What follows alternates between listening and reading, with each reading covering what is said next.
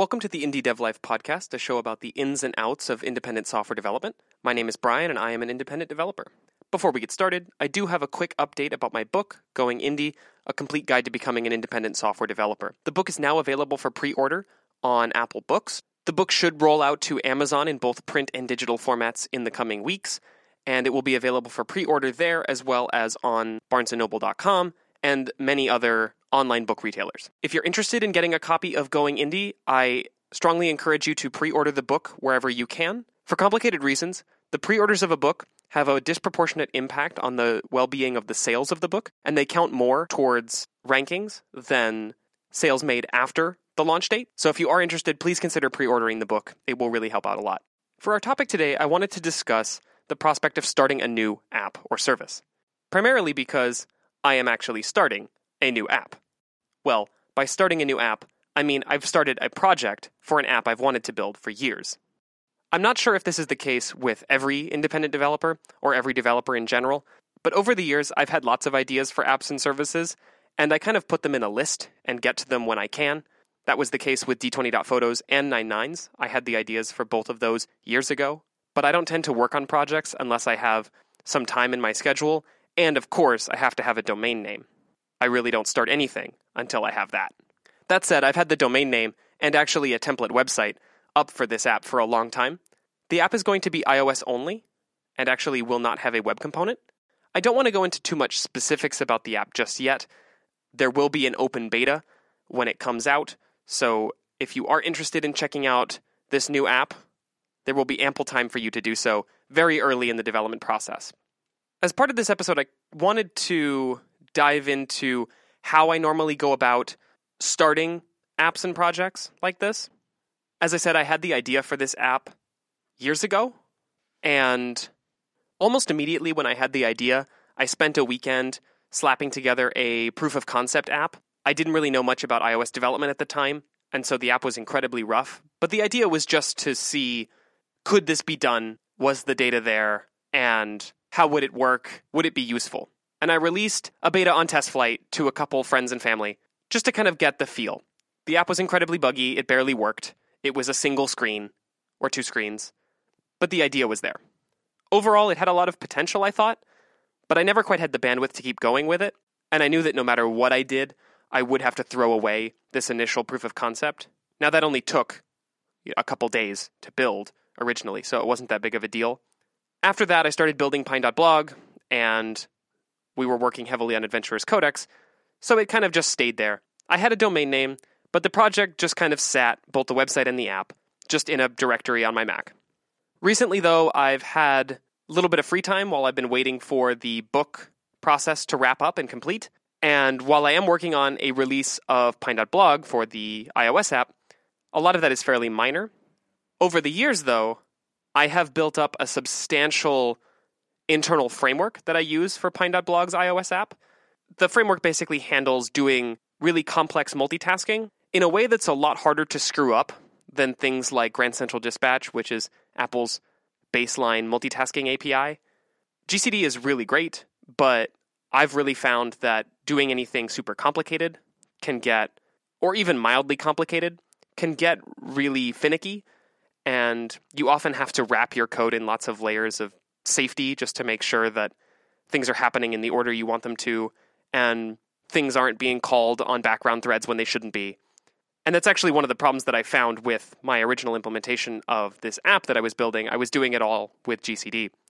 And so over the years of building the Pine.blog iOS app, I have really tried to build up that multitasking layer, whether it's doing API calls in the background where you can do like five API calls in parallel, or whether it's handling user interactions or anything like that, Apple actually has a really powerful framework internally for doing that uh, using NS Operation and NS Operation both things that I've written blog posts about.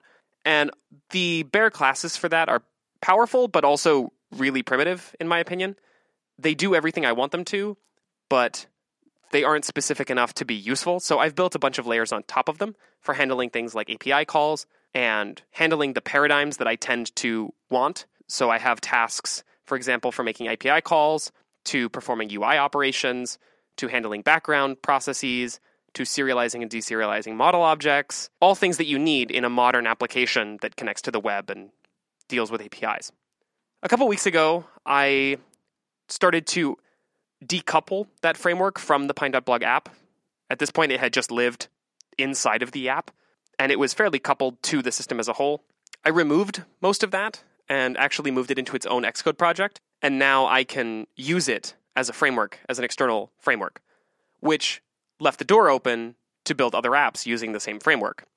Honestly, not having this task library was one of the biggest blockers for me when dealing with or when starting up a new app. And it's one of the reasons why, even in like a free weekend, I didn't start building this app sooner.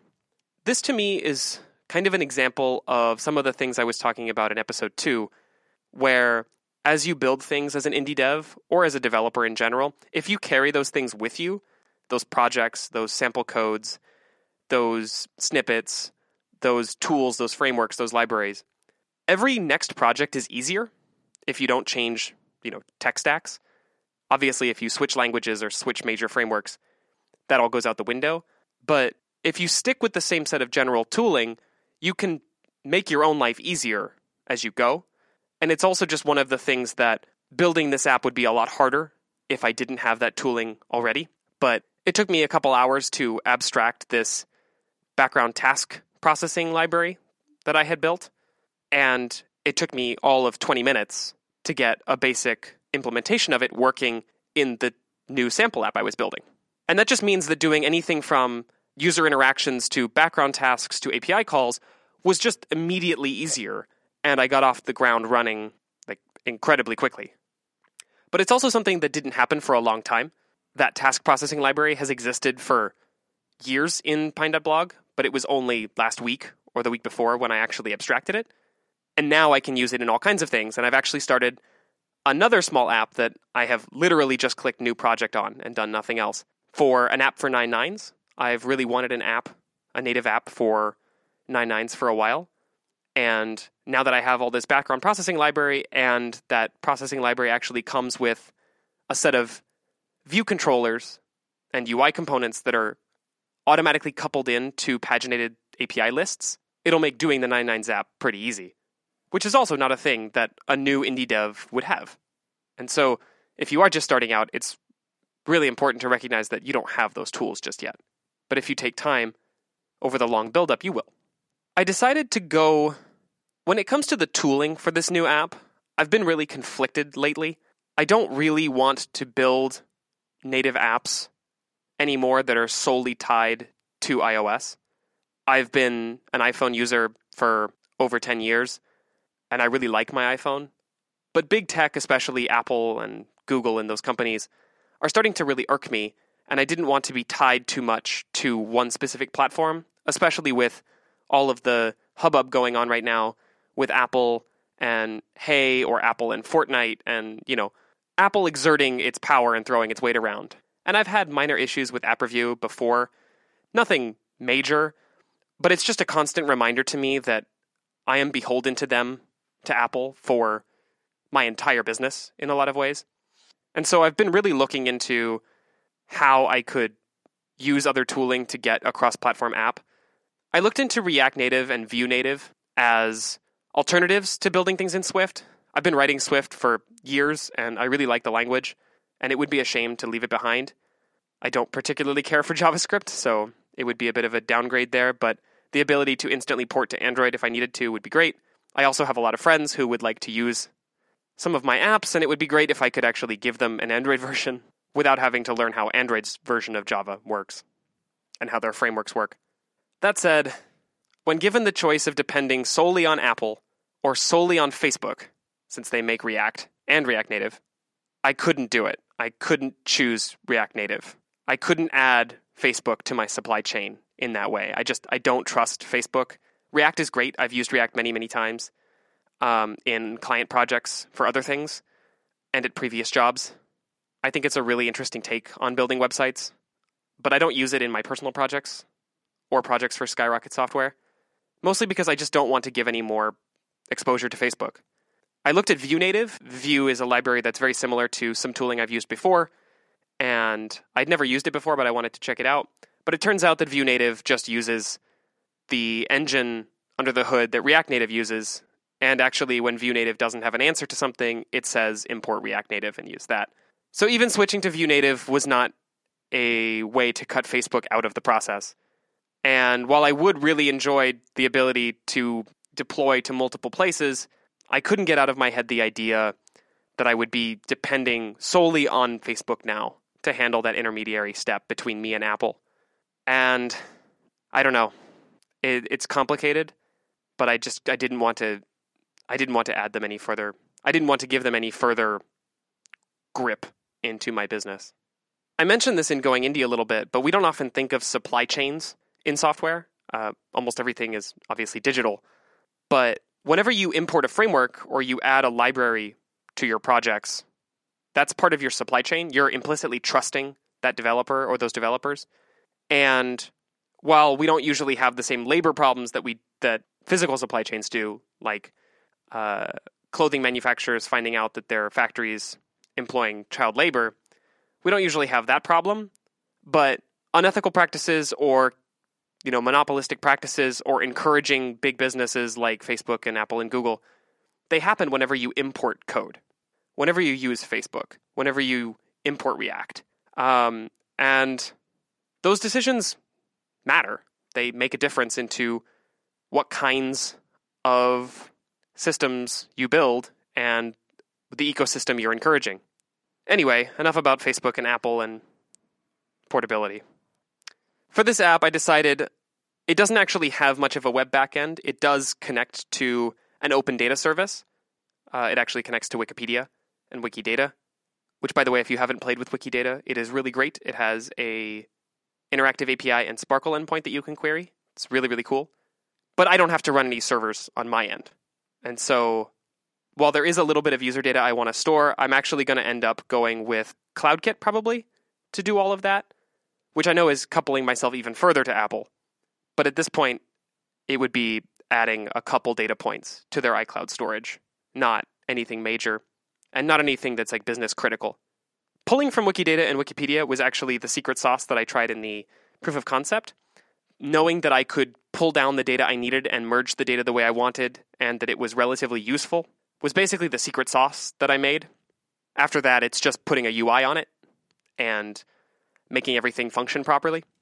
A lot of times, that's actually how I approach building new ideas or new apps.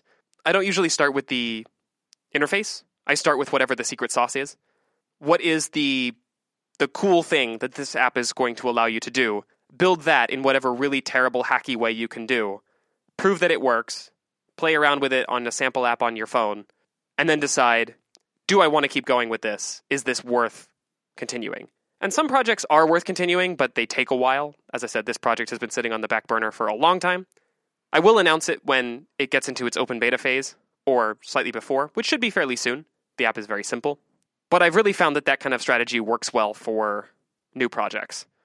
That said, if you're anything like me, you'll have more projects you want to build than time you'll ever have. So I, I like to keep a list of the projects I have, and they kind of fall into three tiers. The lowest tier is, oh, I thought of this project. It's kind of cool. Write a couple sentences in a notepad somewhere or in iOS notes about the idea, what it would do. That tier might also have some like paper sketches. I do a lot of paper sketches of UI. The second tier is I've bought the domain name and I have a name for it.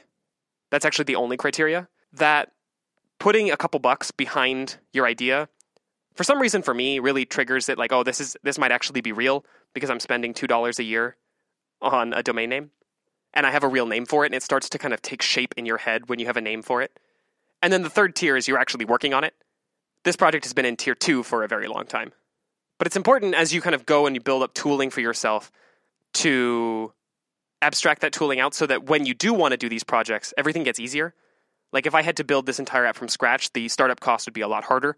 But because I had that task layer, because I had a couple UI components, because I had some sample code I could copy over or import, it made everything so much easier. And I had a sample app up and running with a UI in a brand new format within a couple hours, which was really great. Obviously, it's nowhere near shippable, but it was good to see that initial feedback loop of like, oh, I can do this, I can get this working. The other thing, frankly, that has helped a lot is iOS has come a long way since I first started building this app. I started building apps in 2010, and it was really rough. I kind of gave up on it. I was pretty new at programming, and this was not a paradigm I knew very well. Came back to it in like 2014. It was better. That's when I started building other apps, other sample projects. 2017, I started building Pine. But it's shocking to me just how, with that task library and with iOS 14, how easy it is to build a UI. I'm not even using Swift UI, I'm just doing it with storyboards. And it is so much easier now than it used to be. Granted, I also know a lot more. That's all for this week. Wanted to cover a little bit about how to start new projects, how to think about new projects, how to categorize them in your mind, and how to think about your supply chains when importing code or, or starting on a new platform. As always, thank you for listening. If you like the show, please consider giving it a rating or a review on Apple Podcasts. It really helps a lot. And if you're interested, pre order Going Indie on Apple Books starting today. And the book should be out both in print and digital formats on Amazon and Barnes & Noble and other book retailers coming soon.